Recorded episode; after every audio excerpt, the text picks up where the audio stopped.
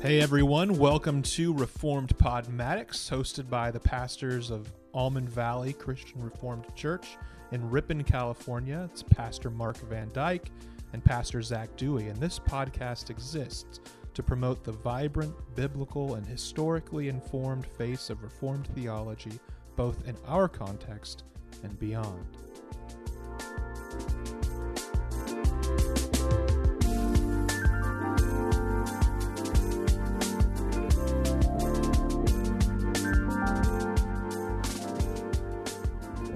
Hello again, everyone, and welcome back to Reformed Podmatics. This is Pastor Mark, And Pastor Zac, and we thank you so much for tuning in and spending some of your time, your precious time, listening to this podcast. Um, thanks also to the many people who have listened to our previous episode on Black Lives Matter and given us some feedback, some of it positive and some of it some good constructive criticism. And we certainly want this to be a um, not just a unidirectional effort that we're putting forth and just thus saith the Lord, and this is these are the right things to think about any topic. But it is great when we can get feedback from people at Almond Valley and people in our social circles or social media feeds. And so, thank you so much for listening and for contributing to that conversation. Today's conversation is going to be very different than the previous one that we've had. That was more political and um, I would say very sensitive. And today's conversation probably isn't going to touch on such a sensitive topic, but is extremely important as we seek to gain knowledge of the living God. And so we're talking today about the topic of mystery. And we're thinking about here um, why it matters that we would have a doctrine of mystery. And um, just as Pastor Zac and I were getting ready for this podcast, we were realizing that we're going to get pretty firmly back into the Reformed camp through this talk. Yeah, um, the one of the great things that the Reformed Church can offer to the broader uh, church throughout the world, that is evangelicalism and uh, our brothers and sisters throughout the world and other denominations as well, is that uh, both Zac and I believe that we have a very solid, biblical, helpful understanding of mystery. Yeah, so the question would be then does Reformed tradition have a place for mystery? The answer is yes. Often it's thought that Calvinism gives an answer for everything that could possibly be asked. Yeah. And it becomes a very tight uh, and constraining system of thought in which a prepackaged answer can be found uh, maybe with a few clicks of the mouse. Uh, you can go on to Bible Gateway and find your biblical answer for something, and therefore there's no there's no room for mystery. And and I've seen this a lot, especially in young people that I work with, feeling like uh, there there's no place for for mystery, and and they're wondering, uh, are there just answers for everything, or or uh, is is is God actually mysterious? Um, and so we want to get to this question: Is does the reform system have a place for for mystery? Um, and if so, what is it, and how do we explain that? Yeah, it can be a tricky conversation because what attracts a lot of people to the Reformed faith is are the good answers that we have for a lot of big questions that they're wondering about. And it is Yeah. true that in the Reformed stream of Christianity, we place a very high value on intellectual rigor, on um, exploration, on exegesis, on even things like philosophy and systematic theology. And so Yeah. each of these are values in our reformed world. And yet, too often, just as you've said, that can translate into the belief that if we've got a lot of good answers about big things, then we must have the exact answer for everything. And so we're, we want to counteract that a little bit in this conversation, um, while not not going too far off and just encouraging people to fall into shapeless mysticism. Yeah. And so um, we could start with getting some definitions. In this conversation, definitions will be really yeah. important. Um, again, in preparation, we're like, well, what do we mean by knowledge? What do we mean by mystery? Um, what do we mean by revelation at times? And so, um, what what do we mean by by knowledge and mystery? Maybe those are two words that we need to define a little bit. Well, if I were to take a stab at them, I would say knowledge deals with knowing. Sure. and knowing uh, as creatures is always imperfect, but it is possible. Um, and so knowledge requires the mind, and it requires uh, coming into contact with something, observing something, uh, learning about uh, about something, uh, and always reorienting to to the truth um, and coming around to understanding reality as it's presented to us as it truly is. Um, and again, as creatures, our our uh, collecting of knowledge or growing in knowledge is a process. Uh, we can never have infinite, uh, more absolute knowledge, uh, but we can indeed have knowledge. Uh, mystery, if we want to broach that question, what is mystery? Well, mystery is that which is unknown. Um, but for Christians, mystery is there are things that are revealed to us, uh, and so we see this throughout the biblical text, the, the place of mystery. Uh, Ephesians 3, um, actually, as I spoke about um, in weeks past, a few episodes ago, um, there's there's mystery that is revealed and it's now made known, um, which is that Gentiles were, were to be welcomed in. That's the particular mystery there. Sure, Uh, but mystery is that which is unknown, but not necessarily unknowable. Yeah, yeah, and um, I like that definition you gave about knowledge because knowledge assumes that there is some truth that is accessible, and so obviously a Christian needs to be seeking the truth. Um, there are many scriptures, of course, that call us to worship God with our mind, our whole mind, Yeah. and um, that would include seeking truth about God, who is knowable, who has revealed who He is, both through nature and general revelation, but more particularly and in a saving way through His Word. So um, we can know God. Yeah. Um, and we have to. and um, but when we say knowledge, we don't mean comprehensive knowledge. I think that as I was doing some reading, preparing for this podcast, Louis Berkhof um, or, or uh, um, Herman Bavinck, he goes into goes to great lengths to talk about how God cannot be comprehensively known in this life, N- and he he even says that even the angels themselves don't know everything about God Yeah. How can they? and um, and so if they don't, and uh, certainly we can't, they have an experience of God that we can't even comprehend at this point. And so, while knowledge should be sought, it should be done so humbly um, that we are aware that we cannot comprehend it. I really love a quote from Bavinck from Volume One of his Reformed Dogmatics, where he says, Often comprehension ceases to the degree a person digs deeper into a subject. So, um, the person who is just getting introduced into Christianity, yes, we should emphasize the things that they can know. They can know that Yeah. Jesus Christ is the Son of God, is uh, died on the cross, lived a perfect life, rose from the dead.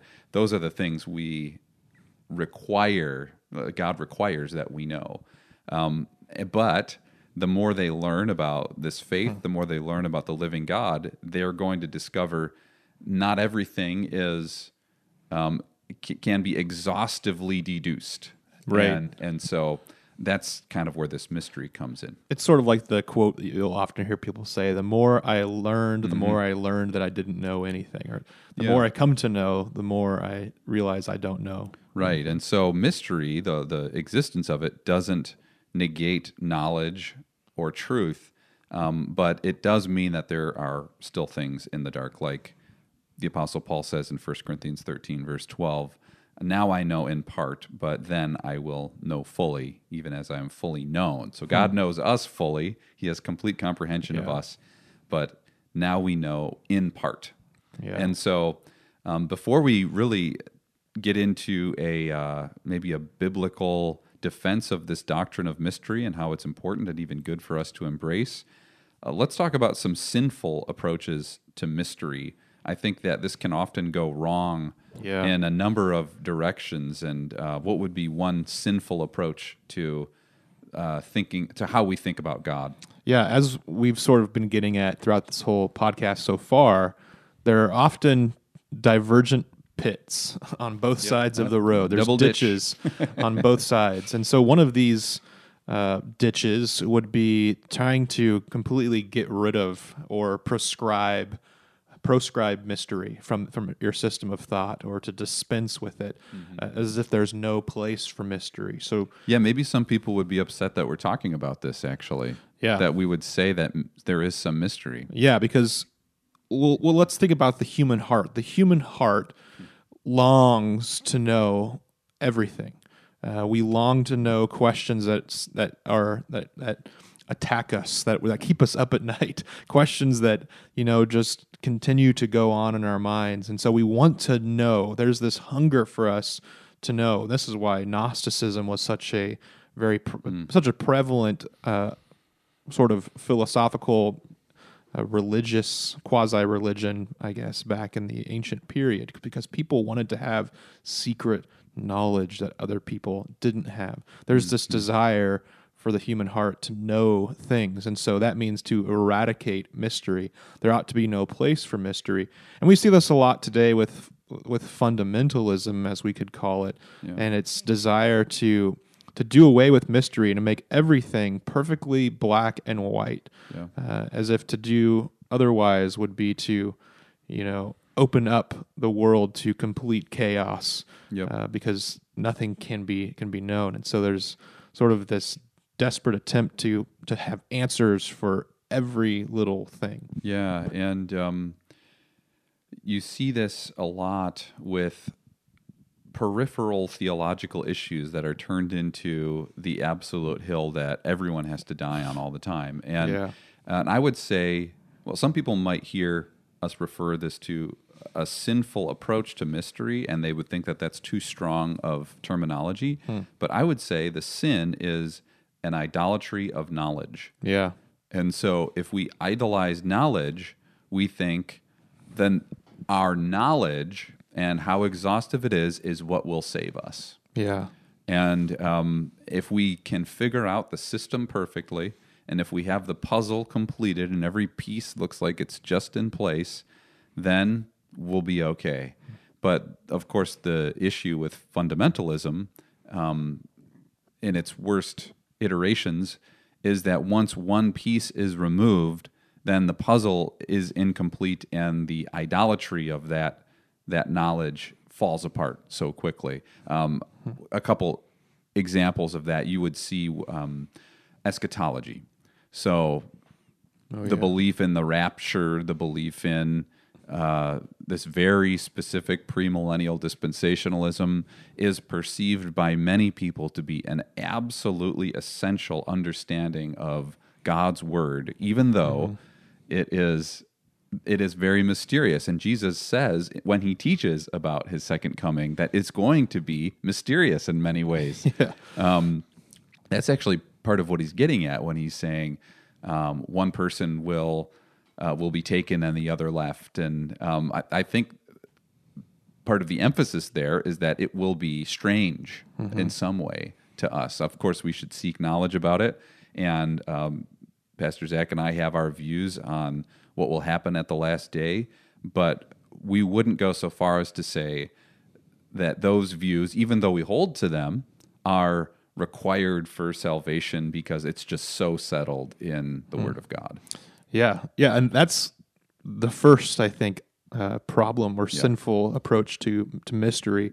The second would be the opposite error of basically saying that everything is mystery and that there's not really any way for humans to know. And so this is the maybe the problem of postmodernity uh, in, in many ways and relativism. Um, nothing can be known.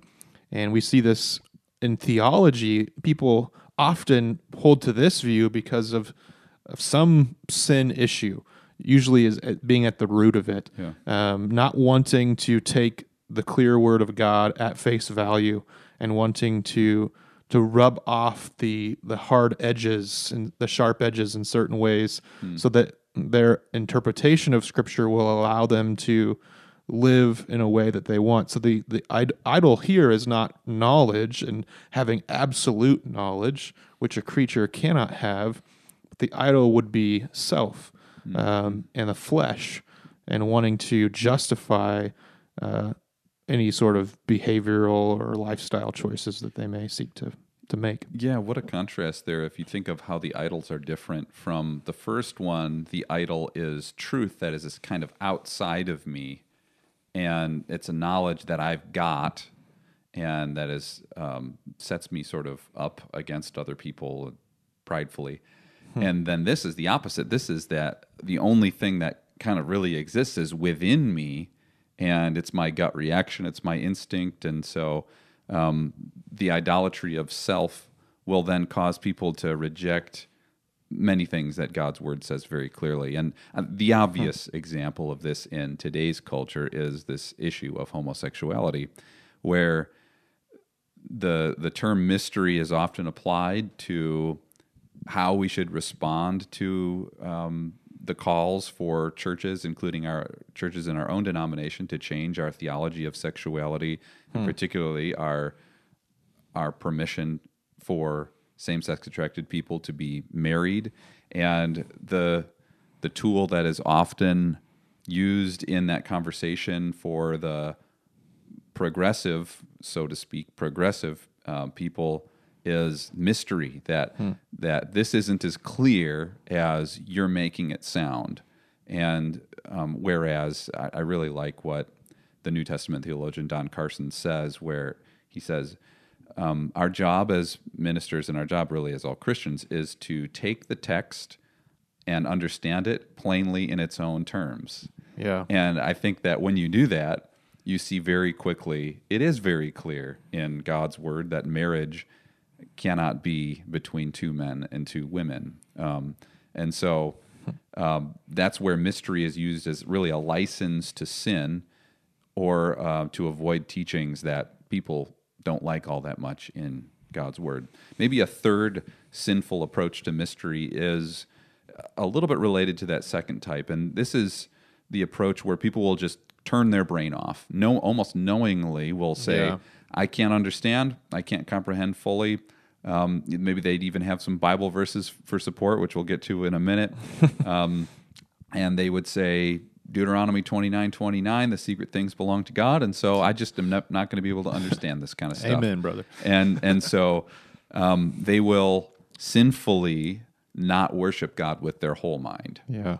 And um, the approach is probably a little bit less common in our theological context than it is in maybe some others. I think of the charismatic context and at times the Catholic context as well, where where people will say um, these matters of theology are for the, the holy man Yeah. or the prophet to understand, and I'm just going to trust them and believe kind of what they're telling me without desiring to move from spiritual milk to spiritual solid food. Yeah, it's it's the outsourcing of of knowledge. Yeah. Um, I don't need to know it because somebody over there knows it, and you know, as as Mark quoted right now, Deuteronomy twenty nine.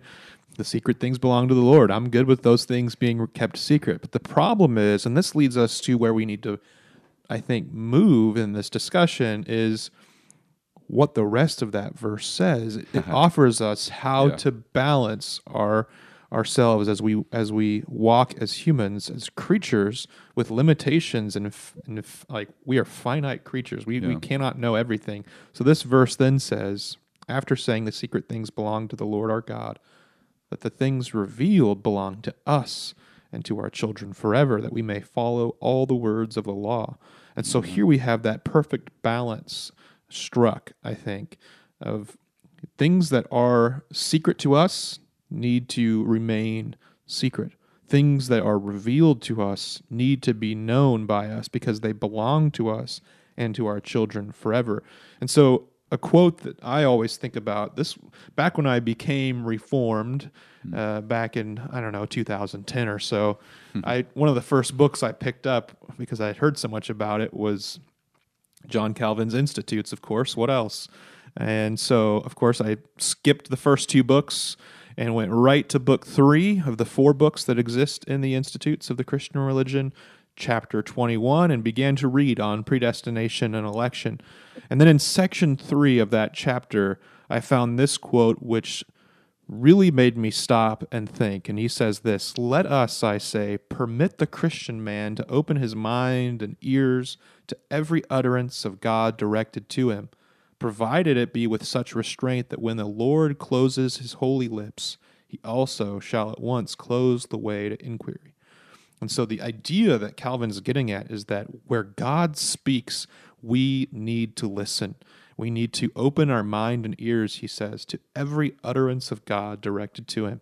And this is going to be difficult. This is going to be hard.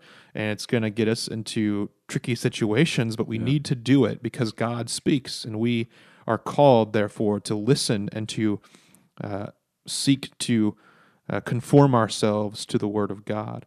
But to do so with such restraint, he says, that when the Lord closes his holy lips, he shall at once close the way to inquiry. The person who's listening shall stop asking questions beyond what God has revealed. Yeah, that gets us right into Job.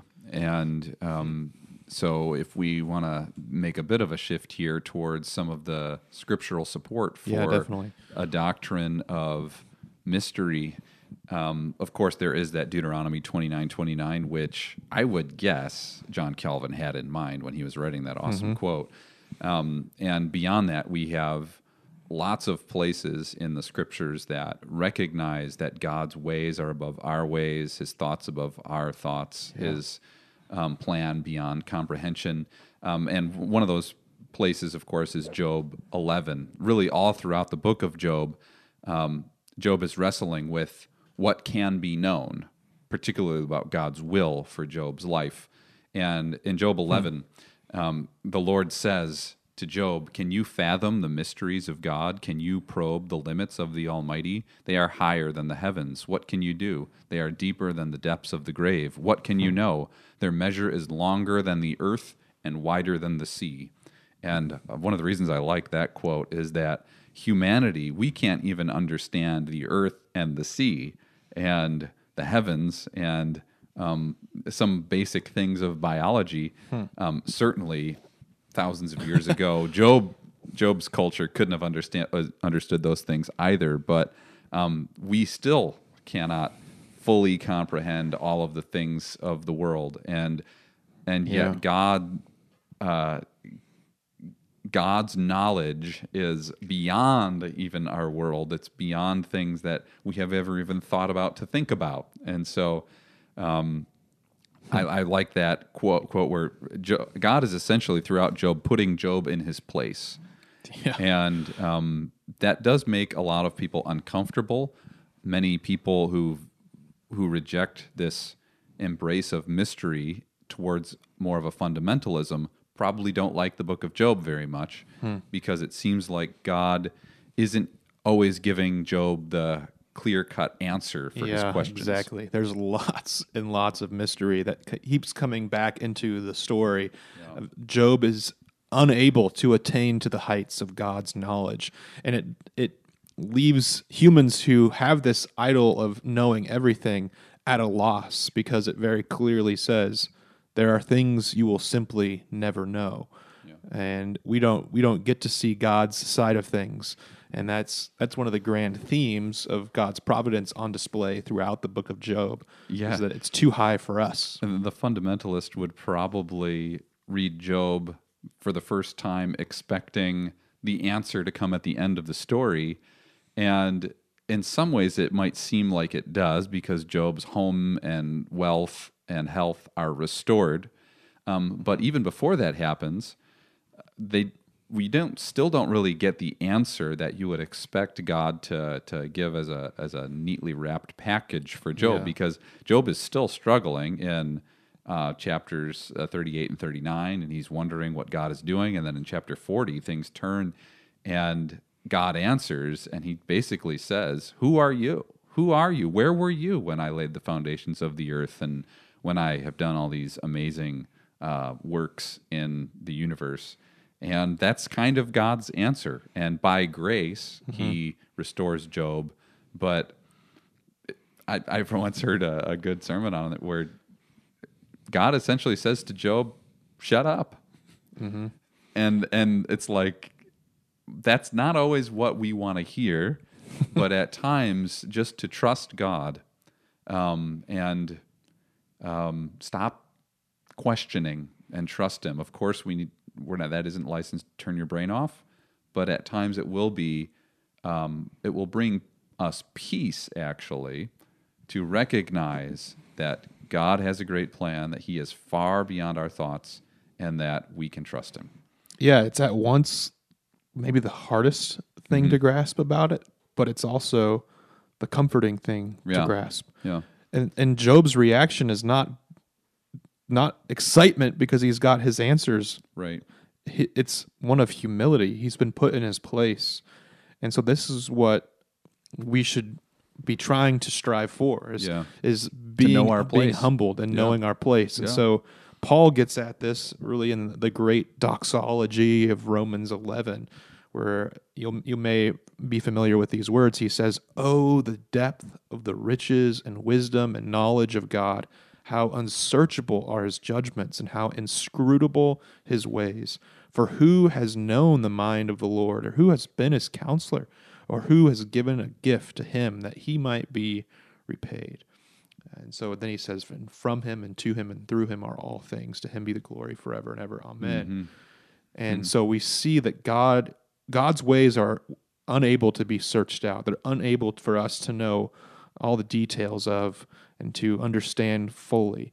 And so we have to just announce and fall into the depth of the riches and wisdom and knowledge that He has. Yeah, many Reformed theologians, I know R.C. Sproul would say this, um, come back to this theme of your God is too small. Your God is, uh, the problem with the church is is not so much a practical problem as much as a theological problem of not being aware of God. Another pastor who comes to this theme often is Paul Tripp, and he warns pastors in particular do not lose your awe of God. Yeah. Um, do not domesticate God so that he is completely knowable. Um, do not think of God almost as like a buddy or a person. We are talking about God. And I think any good Reformed theologian keeps this in mind. Um, Tim Keller, in a really good talk, once said, We need a view of God that humbles us. And that is true. Um, not that exalts us over other people, um, but that humbles us because God is so immense, so great, so awesome. Um, often, when I hear even atheists or agnostics criticizing God, they approach it um, thinking that they could know more about God than anybody else. And Christians can make that mistake, of course, too. But they talk about God as if he's like a person, a person that they know and that they don't like.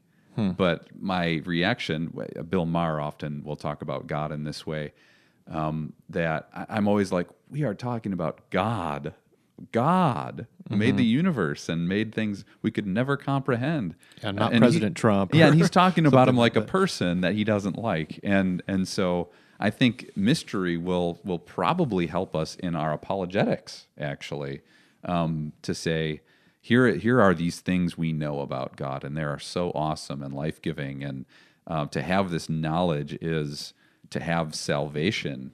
Um, but at the same time, we're, we've got to to hold, especially any extra biblical knowledge, very loosely.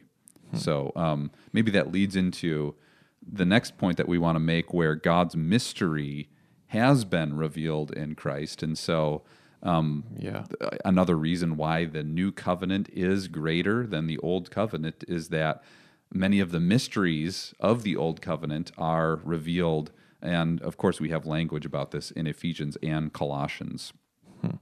Yeah, so I'll read Ephesians 3 4 through 6. I've already mentioned it briefly, but it's good to actually look at it in full, where it says this In reading this, then, you will be able to understand my insight into the mystery of Christ, which was not made known to men in other generations, as it has now been revealed by the Spirit to God's holy apostles and prophets.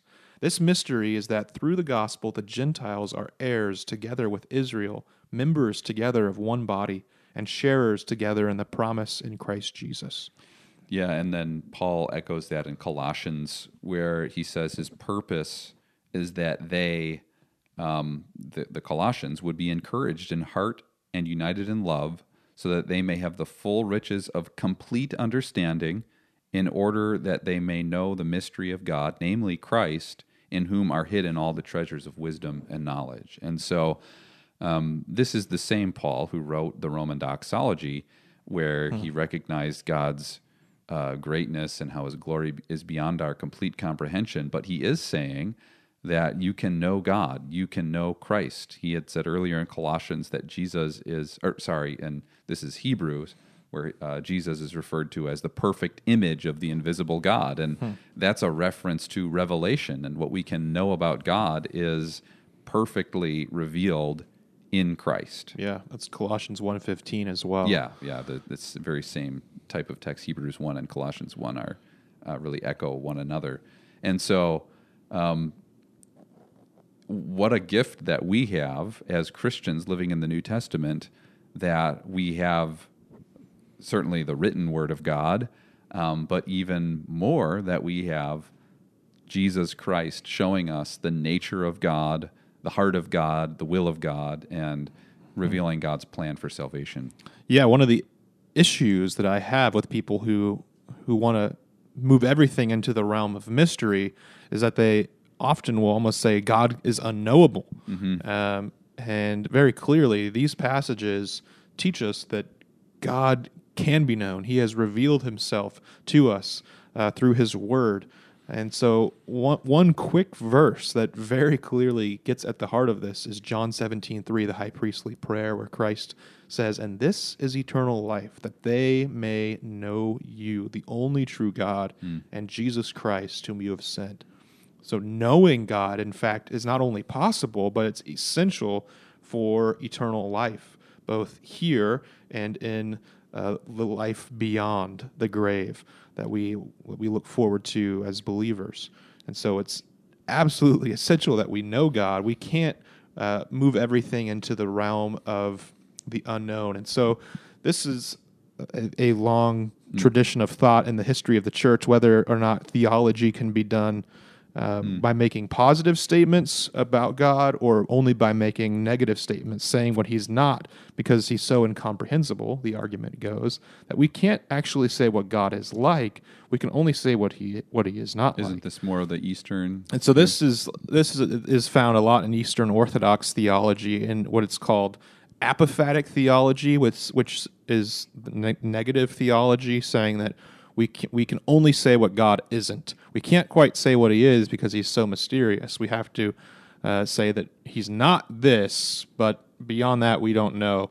And the Western tradition, I think, has has gone to the other side and said cataphatic theology. We can make positive statements about God, um, and so there's some there's some good things we can learn on on both sides here, uh, as we've been trying to get at. There is a place for mystery, of course, but there's also uh, Scripture. God God reveals Himself. That is the intent of Scripture for God to reveal Himself knowably to creatures, to accommodate their creaturely knowledge, so that there may be union and communion between God and His people.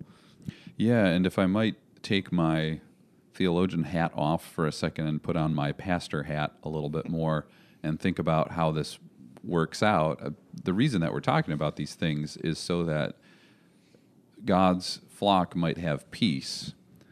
And you can't have peace if you're told there's some knowledge you don't have that you could have that will solve all this.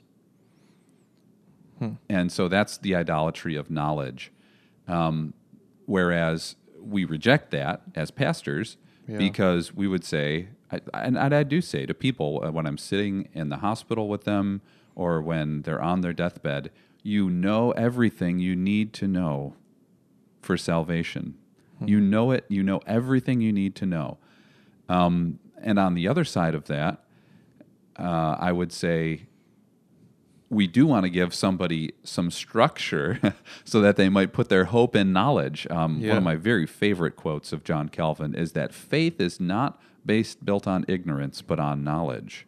Mm-hmm. Um, again, see your Bill Maher or atheists who would say faith is blind. Mm-hmm. That's their definition of faith. Yeah. Faith is filling in the gaps where we don't have answers right now. That's pretty much what Richard Dawkins perceives faith to mm-hmm. be, and he's a prominent atheist. He would say faith is just for people who aren't smart and for people who don't want answers. And instead of looking for the answers, they look for, or they just hold on to blind faith. No, John Calvin says faith is built on knowledge, it's built on the Word of God, uh, the actions of God, of what He has done. And so, again, to that person who is suffering, um, we can have some knowledge of what God has done in His Word for maybe people who are suffering in the exact same kind of way. Like I, I imagine um, somebody who has been betrayed by a family member, or somebody very close to them. There are examples of what to do in that scenario because of Joseph in the in the Old Testament, or um, David being uh, sought after, you know, his his own son, um, wanting to cause a civil war and take over his throne. And so we can see David responding, we can see Joseph responding, mm-hmm. and we can. That's not necessarily going to solve all of our knowledge problems of why this is happening, but it will give us not the knowledge that we need to respond also in a way that will bring God glory. And so, hmm. thinking of this from the pastoral perspective and not just the theological will hopefully help people see we need a good theology of mystery because on your deathbed, you're going to have to say and recognize, I have the knowledge I need. Hmm. Granted, I don't know everything about why this is happening to me, but God has given me what I need, and that's enough for me today. Yeah, that's why I think Bavinck says very succinctly mystery is the lifeblood of dogmatics. Yeah. Uh, and there's there's mysteries that are revealed for us to know, and those are the things we must cling to and put our hope in and trust in.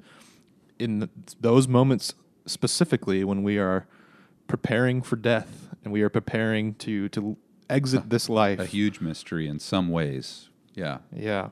So I want to transition this now to maybe uh, a controversial quote that I want us to look at um, from a one Richard Rohr, um, who is a uh, Roman Catholic uh, Jesuit, right? Jesuit Yeah. priest, I, I believe. Yeah, I think so. Um, and I've listened to lectures of Rohr. I've read some of his stuff. Never read a whole book, so I'll, I'll put that out on the table. But in an interview that he did with NPR talking about mystery, uh, he has this to say, and I, I want us to sort of dissect it a little bit and and see what we think is good about it and what is perhaps wrong about it as well. So he says this: people who have really met the holy, capital H holy, are always humble. It's the people who don't know who usually pretend that they do. People who've had any genuine spiritual experience always know that they don't know. They are utterly humbled before mystery. They are in awe before the abyss of it all, in wonder at eternity and depth, and a love, capital L love, which is incomprehensible to the mind. It is a litmus test for authentic God experience and and is quite sadly absent from much of our religious conversation today. My belief and comfort is in the depths of capital M mystery, which should be the very task of religion. So, what are some hmm. good things we see in this where we, we would we would agree with what he's saying? Yeah, it is true that the post Enlightenment scientific thirst for knowledge that is exhaustive has impacted how many modern Christians understand the Christian faith, thinking that they have all the answers and that they They know it all. Um, and so Rohr is re- reacting against um, lowercase f fundamentalism Yeah. and that is it is a decent thing to react to. Um, um, I have a friend who was in into Richard Rohr and encouraging me to read him, and it was while I was preaching through the Book of Exodus, and so I watched quite a few Richard Rohr talks, and hmm. it actually he actually did help me in some way that I think of a text like Exodus 19, where before God gives the Ten Commandments to Moses, they have this totally sensory overload, amazing experience of God on, on Mount Sinai. Hmm. There's thunder and lightning, and um, it even says they dined with God on the mountain. Yeah. Actually, the elders are called up, and um, Yeah. Can you imagine that? and yeah, and so just like things are blowing up, you know, and and so this approach of Richard Rohr actually helped me a little bit to to look at that text with less of an eye towards we got to explain this, and a little bit more of an eye towards God is so awesome and glorious and incomprehensible. And what a cool thing that he would reveal himself through his law in that case or his presence in the case of Mount Sinai or even in Christ. And so I appreciated Yeah. that little correction that I need because I personally do struggle from the desire for exhaustive knowledge um, and at times need to be corrected. Um, like he says, we need to be humbled before God, Yeah. who is um, knowable, but who is not comprehensively knowable. Yeah, I, I want to give a hearty amen to what he says about humility. That's what we were talking earlier about with Job and God putting him in, in his place, and his response was one of of submissive humility, um, knowing that he could not know everything that there was to know, but he was going to accept it, realizing that God God knows. My, my issue then with with this quote uh, is is in sort of his tricky use of the phrase people who've had any genuine spiritual experience always know they don't know. And so I think self defeating statement, by the way. yeah, they know they don't know. Well, then he, uh, but Richard Rohr knows that those people had a not Yeah. a genuine experience. so you're sort of cutting off the branch that you're sitting on, and and he's emphasizing this lack of knowledge, almost as if it's more spiritually mature to realize your lack of knowledge and to sort of bask in your lack of knowledge. This, I think, loses that balance we were we've been trying to aim at. Uh, about knowing th- all that can be known, all that, that God has revealed to us. It's our responsibility, in fact, to know it and to hold it close in our hearts and to live it out in our lives. And so he, he's really critiquing, yeah, what you said, lowercase f fundamentalism, this idea that, that uh, everything needs to be known. The puzzle has to be complete. Yeah, exactly. We gotta have everything in its place. Um, Yeah. But I think he, he crosses the line into into uh, rejecting all that can be that that can be known. And so, actually, right before this, he in his quote in the interview, he says, My scientist friends have come up with things like principles of uncertainty and dark holes. They're willing to live inside imagined hypotheses and theories, but many religious folks insist on answers that are always true. We love closure, resolution, and clarity while thinking that we are people of, quote, faith. How strange that the very word faith has come to mean its exact opposite. Hmm. So he's hmm. advocating here for a definition of faith that lacks knowledge, that is mm-hmm. based on an acceptance of all that is unknown and can't be known, and, and sort of that leap of faith that we see in yeah, Yeah. Bill Maher and others. which is incompatible with Calvinism and re- the Reformed Yeah. faith. Well, again, Calvin, it's based on knowledge. What what do we know? That's what we put our faith in. Yeah, that's why we being conf- sure of what we hope We for. confess the creed because we know that and believe that to be true that that Christ was, you know, born of the Virgin Mary and became incarnate and died and was resurrected and he's coming again and Mm-hmm. and those sorts of real essential truths of the of the faith. Yeah, I I have a struggle with. Uh, often, I find folks who really love Richard Rohr or are um, authors like it. Um, quite a few theologians say the same kind of thing today, um, often from what are called mainline Protestant denominations, and um, my my struggle uh, my struggle with it has to do with that uh, they often will see the Bible as wisdom literature more so than the Word of God that it is. So take it or leave it. Not not Yeah. It's it's not binding on These them. are anything the Bible talks about is we're having a struggle with this in our denomination right now with what is the nature of a synodical pronouncement? Is it advisory or is it binding? And uh, we we are seeing that many people who consider the decisions of our synod to be advisory also take that approach, I think, if we're going to be really honest, to many parts of the Bible itself as well. And so um, the Bible has laws in it yeah. in the Old and New Testament. The Bible has doctrines in it in the Old and New Testament. The Bible is not just wisdom literature to be um, obfuscated and uh, put into just it's all gray and um, it, it's it's having a low view, I would say, of the Word of God, which which I certainly do believe Richard Rohr probably has a fairly low view of Scripture. Um, Yeah. Would would certainly not prescribe to what is called the inerrancy of Scripture. I would guess by listening to hours of his talks. Yeah. Um, and so, for example, when Paul says in 1 Corinthians 15, this is the gospel that we want you to hold on to. This is everything. This is it. That Christ died for our sins according to the scriptures, that he was raised from the dead and appeared to many people. He goes on to talk for the whole rest of that chapter about how important the resurrection is, the physical, bodily resurrection of Jesus. Uh, Paul says, that's the doctrine. That's what we're all about. I would say many people who have the wisdom literature approach to the Bible, they don't like texts like that. I even saw at one point where Richard Rohr was asked um, about Jesus' proclamation that he is the way, the truth, and the life, and that no one comes to the Father except through him. And he scoffed at that Bible verse and laughed that question off. Oh, people always want to bring that up, was his reaction. And I thought, how sad. Yeah. Um, what what does it say in Job? Who can question any of God's words? Who can who can know the mind of the Lord? We we we do know his mind through scripture. And who can question what he has said to us?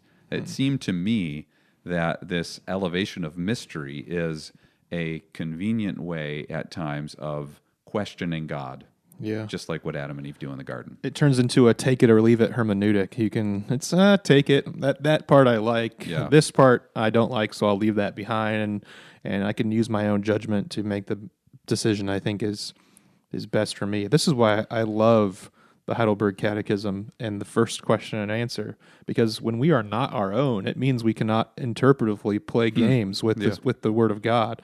We need to listen to it and be faithful to it in all that it calls us to be.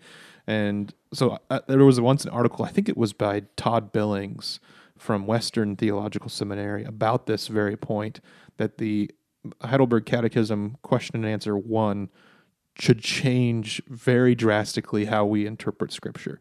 and I, I've always loved that that God is Lord, and we need to listen and and realize that Scripture is absolutely binding on us.